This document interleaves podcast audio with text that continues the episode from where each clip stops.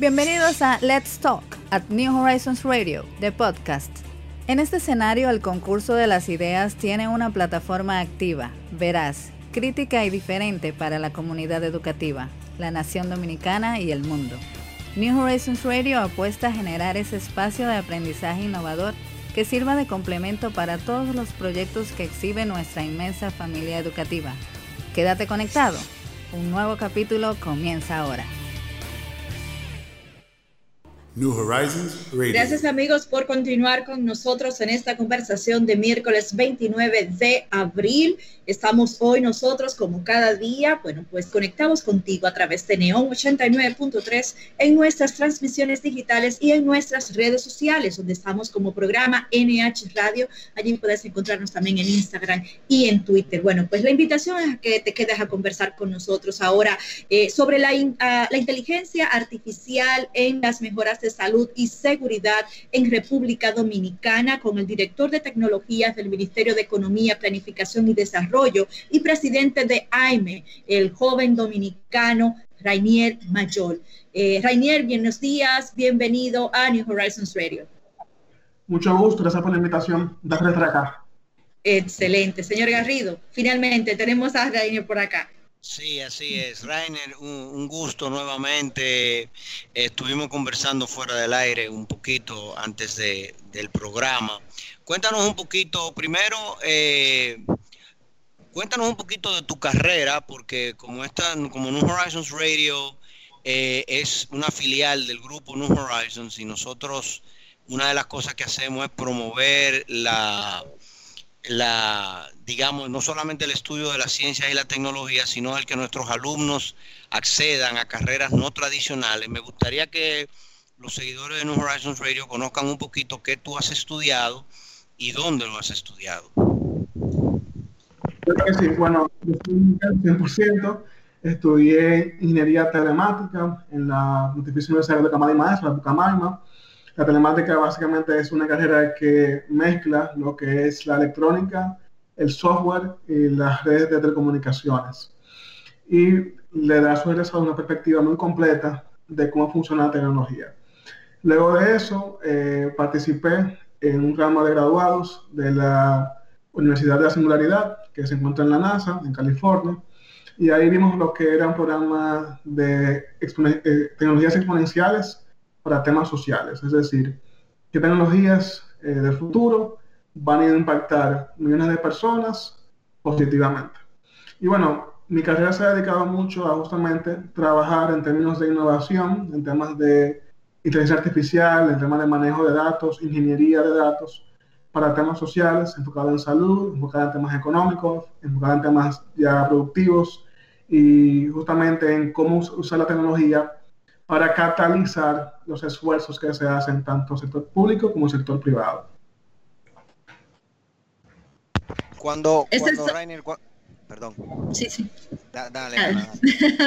no, que justamente es interesante esto que plantea, porque justamente me gustaría como que eh, pudieras explicar cuando hablas de todo esto, de, de lo que te especializas y lo que trabajas, ¿qué, qué resultados puede, puede esto arrojar a la ciudadanía? Porque tú has trabajado con algunas enfermedades predecibles, ¿no? A través de estos proyectos, de, este conocimiento que, que, tienes.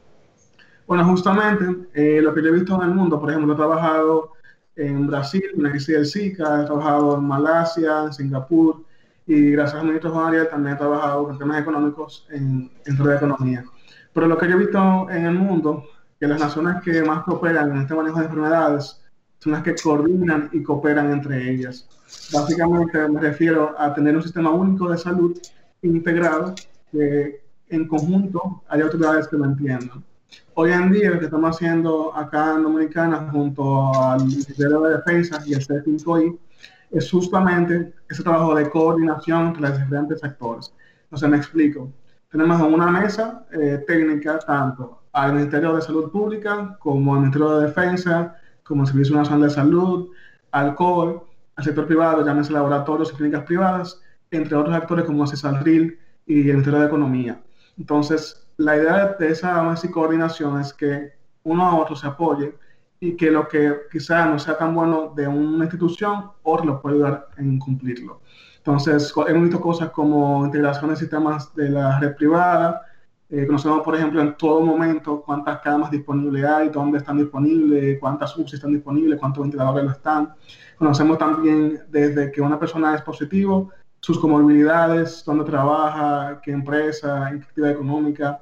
Entonces, en ese centro, en C5I, que es el Centro de Comando, Control eh, computación, ciberseguridad e inteligencia de la Fuerza Militar. Ahí entonces vemos ya toda esa integración de todos esos sistemas que hoy en día se están usando para eh, combatir el COVID. Rainier, eh, cuando tú hablas de, de, que estudiaste para temas de políticas sociales, utilizando tecnología, big data y inteligencia artificial para esto, antes de esta pandemia del COVID ya estaban trabajando en proyectos de ese tipo? Sí, desde 2015 hemos, estado trabajando con un proyecto que se llama AIME, en el cual justamente tratamos temas de innovación, pero en salud pública. Básicamente lo que hacemos, de explicarle muy sencillo, tenemos personal experto en epidemiología, experto en salud pública, tanto temas de epidemias como en temas de cooperación internacional, como en temas de diplomacia en salud, y expertos entonces también en área de tecnología, en inteligencia artificial, ciencia de datos, electrónica y todo lo demás. Entonces, en la unión de esas dos ciencias, basado en ese recurso humano, entonces hemos creado este proyecto que como resultado creamos productos que ayudan a, a las tomadoras de decisiones a tomar la mejor decisión de manera objetiva. Me explico. Todo lo que se hace en el gobierno impacta a miles de personas. La idea de nosotros es apoyar a esos gestores, a esas personas que toman decisiones, a que tomen la mejor decisión que impacten positivamente al mayor número de personas. ¿Cómo? Bueno, si predecimos que va a ocurrir, entonces eso es un apoyo a la planificación de esa institución. Con términos de dengue, por ejemplo, que no hemos destacado en esa área, en dengue, sí chikungunya, el tema es que cuando no sabemos qué va a ocurrir, eh, se toman decisiones sin base. Es decir, yo quizá decida fumigar toda una provincia, pero quizá nada más tenga que fumigar la parte este de la provincia. Entonces, ¿cómo determinamos eso? Con tecnología. Entonces, justamente ese es el tipo de apoyo que los productos que nosotros creamos ofrecen. Y hoy en día eh, está en varios países, ya está en Singapur, en Malasia, en Río de Janeiro, en Brasil, y pronto va a estar también en Indonesia y Tailandia. Entonces, eh, justamente lo que yo he venido a hacer acá en Dominicana se logró gracias a esa experiencia que yo he tenido en diferentes países donde yo veo, por lo menos los más desarrollados, que existe una coordinación entre el sistema de salud. Llámese el que da el servicio, el que llega con las epidemias, el que traslada, todo integrado, un sistema único. Rainier, eh, esta tecnología que tú utilizas eh, a través de, o sea, el tema de la, de la inteligencia artificial, en términos llanos, para quienes nos escuchan, ¿qué, ¿qué es lo que se toma en cuenta para poder predecir un posible brote, ¿no? De alguna epidemia, de alguna pandemia, eh, o en este caso de situaciones virales, como el caso de, la chikungunya, de, las transmisiones, ¿no? A través de, los mosquitos. ¿Qué, ¿Qué, qué, es lo que se toma en cuenta en un área específica demográfica para lograr esos resultados? cada epidemia o cada enfermedad es distinta, como usted muy bien explica, por ejemplo, para el tema del dengue y esas enfermedades, el ambiente juega un papel muy fundamental. El COVID, por ejemplo, que sabemos que la vía de transmisión es de humano y mosquito humano, y que es una manera ya de los fluidos que llegan a las partes, a las partes así, delicadas de una persona. Es modelaje de movimiento personal, eh, eso se hace de diferentes maneras el mayor esfuerzo que hacemos justamente es eh, de determinar el factor R. Entonces, el factor R nos dice qué tanto una persona infectada puede infectar a otra persona. Por ejemplo, en, inicios de Nueva Zelanda, por ejemplo, un país que tuvo una crisis al principio con temas COVID, ese factor era de 3,5, si no me equivoco. Eso quiere decir que una persona positiva puede infectar a casi cuatro personas. Hoy en día, Nueva Zelanda ha reducido este factor R a 2.5, perdón, a 0.47. Y gracias a esa reducción ellos han permitido reanudar ciertas actividades económicas. Entonces, para temas de COVID, lo que vemos justamente es grado de infección, seguimiento eh, de aquellos infectados o contact tracing y predecimos basado tanto en temas biológicos como por ejemplo que tanto la enfermedad, qué síntomas eh, prevalecen, cuáles no, cuáles son negativos, por qué lo son, cuáles son positivos. Y hacemos modelajes ya con estadística avanzada, con inteligencia artificial, para saber dónde van a ocurrir esos casos y a qué severidad. Generalmente en salud pública hacemos tres escenarios, uno favorable, uno pesimista y uno neutral, para, vamos a decir, ajustar nuestras políticas públicas a esos escenarios. Señor Garrido. Eh, perfecto, entonces vamos a comenzar por el principio, Rainier. Eh, una vez montados los sistemas, el problema fundamental es la calidad de la data. Háblame de la calidad de la data acá en República Dominicana. No hablemos para temas como el dengue que tú estuviste conversando del pasado. Vamos a enfocarnos en, digamos, en el, pressing problem que tenemos ahora mismo, que es el COVID.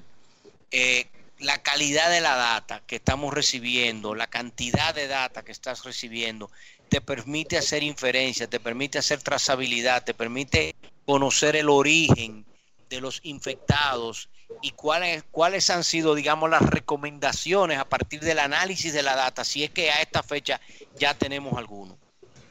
Justamente en estas reuniones primarias que tuvimos de coordinación con cada una de las diferentes áreas, algo que vimos fue el sistema de cada quien y ponernos de acuerdo en quién iba a realizar una acción con apoyo de quién. Por ejemplo, el Ministerio de Defensa estaba en ese momento, y todavía lo está haciendo, dando visitas de seguimiento con personal médico y personal militar. Es decir, iban, si por ejemplo una persona era confirmado positivo, iban a su casa, le preguntaban ciertas preguntas y eso se guardaba, vamos a decir, en un registro. Se, vimos ahí en esas primeras reuniones que aunque esa actividad es muy positiva y más porque todavía hacemos con fuerza militar, se podría mejorar la data que se recolectaba. Entonces, en esa reunión, que fue bastante larga, decidimos en cuáles eran las variables que iban a preguntar en esa visita de seguimiento.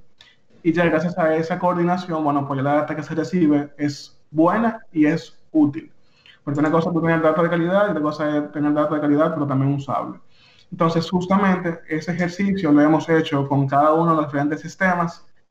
Uh, algo positivo es que generalmente los cambios que se han hecho han sido muy menores. Entonces, eh, con ese caso de excepción, el tema de la visita de seguimiento, los sistemas que tenemos hoy en día son comparables con lo que la OMS y la CDC eh, sugieren que tengamos. Y los métodos de recolección también son buenos porque son digitales en la gran mayoría y hablan data, vamos a decir, con ciertas validaciones que no permiten que entre basura. Tú, tú planteaste el caso de Nueva Zelanda que para mí es paradigmático porque Nueva Zelanda, tal y como tú planteas, comenzó con un índice de infección muy alto. Sin embargo, ellos cuando tenían 100, 120 casos positivos, cerraron el país por completo. Eh, yo creo que nosotros lo cerramos mucho antes, inclusive de tener 100, 100 personas, si mi memoria no me falla. Eh, por lo menos declarado positivo. Sin embargo, Nueva Zelanda hoy ya prácticamente se declara eh, COVID free porque no tiene casos nuevos, porque tiene mil y tantos de casos conocidos. Y leía yo en el día de ayer que el único caso que ellos no sabían dónde se había originado su infección era del primero de abril. Eh, pero que ya luego de eso ellos lo tenían todos controlados. ¿Cuáles son entonces las políticas que ustedes, a partir de, esta información, eh, entienden que nosotros debemos de tomar para nosotros poder terminar el periodo de resguardo y qué, qué, informaciones te ha ofrecido hasta ahora la, la, data que tú tienes. Lo que hemos visto es, número uno, que la data es buena, pero necesitamos aún más pruebas. Entonces, algo que hemos sugerido es la masificación de pruebas, que hay una recomendación que se ya ha tomado, básicamente con esfuerzos eh, titánicos entre salud pública, economía, presidencia, se han conseguido muchas pruebas más eh, per cápita que en varios países desarrollados, por lo que cada día se van a ir cambiando un poquito su número de pruebas a tener ya una masificación, especialmente en provincias o en regiones donde haya afectado de mayor manera el COVID. Entonces, ¿por qué es bueno el número de pruebas? Porque nos permite identificar entonces quiénes son los infectados, incluso antes de que, de que ellos presenten síntomas, o darle seguimiento a las personas que viven cerca de ellos. Pero espérame, quédate ahí, quédate en lo, del mayor número de pruebas. Eh, esas pruebas que se van a hacer, ¿son las PCR o son, van a ser pruebas rápidas? La data que tú has podido analizar hasta ahora, esas pruebas se van a llevar a cabo en cuáles lugares, en los cinco centros que hasta ahora muestran más infección, porque el ministro de Salud el lunes hablaba de pruebas en el suroeste. Y yo decía, bueno, pero ¿y por qué tenemos que ir a hacer pruebas al suroeste y masificar pruebas en el suroeste? Allí no es que están los grandes focos de infección. O sea, eh, eh aclárame un poco eso. ¿Cuáles son las pruebas que se van a masificar? Porque en definitiva, si analizamos los últimos 10 días, nunca hemos visto más de 1.200 pruebas diarias. Se hacen ambas pruebas, tanto la PCR como las pruebas rápidas. Por ejemplo, la Fuerza Militar ha hecho más de 18.000 pruebas rápidas en muy poco tiempo. Sabemos que la prueba rápida tiene un defecto en caso de que sea negativo, que no es, vamos a decir, 100% concluyente, pero en caso de que, de que, sea positivo sí lo es, por lo que nos ayuda bastante en identificar esos casos positivos. Entonces, con el tema de la zona donde estarán las pruebas, eh, nosotros hemos visto ya que se han hecho muchísimos operativos en provincias como Duarte, Santiago, se van a continuar haciendo porque, en lugar de dudas, son focos, pero hay que expandir eh, las zonas donde se hacen las pruebas. Por ejemplo, se decía en un momento que en Haití no había COVID porque no había pruebas, entonces tenemos que asegurarnos de que estemos probando en donde los indicadores no digan que debemos probar para que realmente saber si lo que está pasando es que no hay casos o que hay casos que no se están probando. Entonces, eso, por ejemplo, es una excelente medida que puede usar con modelos matemáticos, por ejemplo, el modelo SEIR, que es un modelo contractivo, nos dice justamente qué tan buenos los esfuerzos. Eh, y nos dice, por ejemplo, que si debemos hacer más pruebas o no, dependiendo de la, interpretación. Entonces, aunque no haya, vamos a decir, focos sumamente concretos o visibles, seguir haciendo pruebas de manera, vamos a decir, eh, recurrente en esas áreas para realmente decir, sí, mira, no hay, no hay casos y porque las pruebas me dicen que no lo hay. Bueno, vamos a hacer una pequeña pausa comercial, Rainier, por favor, y regresamos en breve, ampliando este y otros temas. Amigos, gracias por continuar con nosotros conectados en esta conversación de New Horizons Radio a través de Neon 89.3 y nuestras transmisiones digitales. Bueno, pues hoy seguimos conversando con Rainier Mayol, quien es director de tecnología del Ministerio de Economía, Planificación y Desarrollo de la República Dominicana y presidente de AIME, este centro de inteligencia artificial que eh, trabaja ¿no? para la identificación de enfermedades epidemiológicas.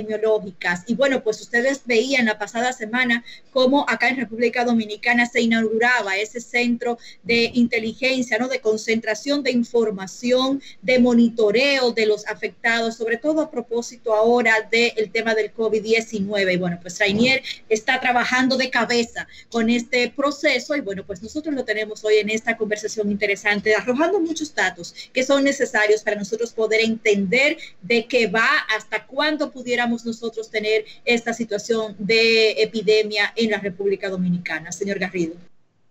Rainer, eh, gracias. Eh, tú decías anteriormente que, es de la, digamos, de los puntos que tenemos todavía eh, pendientes. entiendes que la calidad de la información que estás recibiendo es suficiente tenemos el tema de la, de la cantidad de pruebas. Dijiste que las Fuerzas Armadas han hecho por encima de 18 mil pruebas, pero esas pruebas el Ministerio de Salud no las toma en cuenta por el tema de la, de la, de la falla que tienen endémica, de que solamente hay un 30% que puede dar falso positivo o falso negativo. O sea, o las están manejando tú y, tú, y, la están manejando los organismos estatales, pero no se les revelan a, la población. ¿Cómo nosotros determinar ¿Y, dónde es que finalmente, eh, o digamos, de qué manera finalmente se va a masificar el número de pruebas para nosotros poder entender y poder perseguir a los que están eh, contagiados y poder reiniciar la maquinaria económica, por decirlo de una forma? Sí, recientemente que la empresa militar está haciendo pruebas eh, rápidas, pruebas IgG eh, lo, que pasa con esas pruebas es que justamente cuando la persona es negativo, no tenemos un grado de confianza absoluto, es decir, la, solamente la prueba PCR hecha en laboratorios nos dice nosotros con confianza si una persona tiene la, enfermedad o no. Entonces, esas pruebas llegan a un sistema central que justamente también está en el C5I. Salud Pública no las reporta porque el que hace esa prueba es justamente el Ministerio de Defensa y aunque se comparten en la mesa de coordinación donde se encuentra Salud Pública, el SNS, la responsabilidad de Salud Pública es, vamos a decir, dar datos concretos, definitivos sobre los laboratorios que les reportan a ellos. Es decir, tanto referencia como Amadita como laboratorios nacionales tienen la obligación de reportar a Salud Pública sus resultados y esos resultados la Salud Pública los expresa y los notifica. Entonces, las pruebas se van a seguir haciendo a nivel nacional. Eh, aumentándose en focos donde nosotros identifiquemos que deberían empezarse a hacer. Es importante, es importante entender de que porque en un, sitio no haya casos positivos o no se reporte casos positivos, mejor dicho, no significa que no estén en existencia. Porque justamente este, esta enfermedad eh, puede ser asintomática y aún uno puede ser portador del virus. Y justamente eso que queremos evitar con las pruebas eh, que se van a ir haciendo en, en focos nuevos. Entonces, justamente en provincias como Duarte, como Santiago, se van a seguir siendo operativos, tanto de seguimiento como de control, para obtener más datos de lo que está ocurriendo y, e ir cambiando, vamos a decir, nuestra eh, posición actual. Lo que queremos nosotros a nivel gobierno es utilizar toda esta data, tanto levantada por sector público como privado, para salir de esta epidemia lo antes posible y poder reanudar, vamos a decir, la normalidad económica. Rainier, hay eh, una serie de información que pudiera eh, tener, digamos, que, que, un filtro, ¿no? Que un, un, poquito viciado. Sabemos que hay mucha gente en, sectores rurales, en sectores donde utilizando una expresión que utiliza mucho el señor Garrido, un parque atrás, ¿verdad? Que, que no tienen una identificación específica de dirección, de, demográfico, ¿no? Que cuesta eh, identificar sus espacios de, de ¿Cuáles son esas debilidades que pudiera encontrarse este, este, esta filtración de la data con esta situación de que hay mucha gente que no está transparentada en, en este proceso de, de demográfico, ¿no? Excelente pregunta. Justamente ayer tuve una reunión con una compañía que permite el reconocimiento de imágenes según videos, fotos y cualquier otro medio. Entonces esto es importante porque, por ejemplo, en caso de que una persona llegue a suelo dominicano y no sea identificado, o, o si no tenga un número o un nombre que nosotros sepamos, ese software permitiría justamente asignarle una identificación que no necesariamente va a ser su nombre, o sea, va a ser, vamos a hacer un código, pero que si esa persona, por ejemplo, se traslada en un sitio donde haya cámaras, vamos a poder identificarla, vamos a poder, saber desde dónde llegó, todo de forma automática. Es decir, una cámara que tenga ese software va a poder identificar a esa persona que entró quizá no pasó por la autoridad relevante, eh, quizás eh, se, vamos a decir, llegó a una ciudad, pero en esa ciudad ya tiene cámaras también donde se identifica el sujeto y se notifica a las autoridades para que le den seguimiento. Entonces, nosotros sabemos mucho el tema de los indocumentados y estamos, estamos utilizando tecnología también para mitigar ese, esa problemática. Bien, señor Garrido. Eh, Rainier, Vamos a recibir por parte entonces, a partir de las informaciones del C5I, eh, en las próximas semanas, algún cambio en el perfil de las políticas que hasta ahora ha manejado el Ministerio de Salud y el gobierno central con relación a la población. O sea, se van a definir ya a partir de este último periodo de resguardo de, cinco, de 17 días que tenemos, que supongo que vencerá el 17 de mayo eh, vamos a tener eh, definiciones claras de, qué, de qué, cuáles ciudades eh, tienen libre movimiento, cuáles sectores van a poder reabrir. Hay, hay algunas recomendaciones, sobre todo con el tema de, por ejemplo, de, del via de los viajes al exterior, cómo vamos a manejar el tema del flujo migratorio hacia la República Dominicana y las informaciones que ustedes van a tener que, que recibir por parte de extranjeros o de dominicanos que vayan a viajar, etcétera. ¿Qué hay en ese sentido? Justamente, el Ministerio de Economía está presente en lo que es la mesa de coordinación del C5I y apoyamos con datos reales y objetivos sobre la situación actual. Entonces, el, modelo, el, Ministerio de Economía, el Ministerio, lo que hace es utilizar esa data para hacer sus modelos económicos e identificación de políticas públicas para la recuperación económica. Por ejemplo, sabemos cuando una persona es positivo, sabemos su cédula, con esa cédula sabemos entonces dónde trabaja, cuánto gana, en qué empresa trabaja y a qué sector de la actividad económica pertenece a esta empresa. Por lo que ya, por ejemplo, sabemos en todo momento cuál es la actividad económica que se ve más afectada por temas COVID. Entonces, toda esa data, eh, tanto de modelaje predictivo como de data, vamos a decir, ya cruda de los casos, se está utilizando para proponer políticas públicas a, vamos a decir, la máxima autoridad y que entonces tenga base y tenga, vamos a decir, cosas con que pueda decidir eh, las próximas políticas que se van a implementar. Entonces, sí, se está pensando en temas de quizás, quizás abrir ciertos sectores económicos, quizás abrir ciertos eh, municipios, quizás algo híbrido, quizás ciertos sectores en ciertas provincias. Y se está tomando en cuenta, claro, la parte de las fronteras eh, aéreas y marítimas, porque como sabemos, eh, depende mucho de la parte de exportaciones acá. Entonces, todo eso eh, se está pensando, pero con todo esto de tomar los datos, recabando información y diariamente, tengan nuevas conclusiones y, nuevos, y nuevas iniciativas, nuevos modelos. Rainer, eh, ¿tienen ustedes la intención de hacer algún tipo de registro cruzado en esta información con el tema de los brotes que se han presentado recientemente de dengue? En, nada más en el mes de abril, 764 nuevos casos, eh, muchos de ellos eh, probables, unos 200 casos probables. y bueno, y esto pudiera afectar mucho más el cuadro sanitario en la República Dominicana si se, si se abre una nueva posibilidad masiva, ¿no? Con el tema del dengue. ¿Hay alguna, algún trabajo paralelo? Sí, justamente la semana pasada, antes incluso de presentarle esto a la prensa, se le presentó a la OPS, ¿verdad? Y la OPS justamente nos notificó de esos temas de dengue, malaria y otras enfermedades. Entonces, lo que estamos planeando hacer es justamente apoyar con datos y quizá con toda esta integración el tema de dengue superponiendo en un mapa los casos de dengue, los casos de COVID y los casos de malaria, otras enfermedades, para ver si realmente se está reportando lo que se debe reportar. Digo esto porque, por ejemplo, aunque tengamos dengue, COVID y otras enfermedades, todas las decisiones dependen, todo el diagnóstico depende de un médico. Entonces puede que un médico lo esté, vamos a decir, categorizando como COVID cuando realmente es dengue. Entonces, bueno, la prueba de laboratorio ya es, vamos a decir, mucho más definitiva, pero Esperamos que estas acciones de salud pública, vamos a decir, de mejorar la operatividad, de identificar esos focos, eh, nos permita identificar realmente qué es lo que es. Por ejemplo, eh, temas como malaria son muy focales en el país, se sabe dónde son sus focos y generalmente se toman acciones en esos focos que son efectivas. Entonces, tengo mucha confianza de que esa coordinación se mantendrá y que podamos entonces mitigar esas tres amenazas de manera, vamos a decir, concurrente. Señor Garrido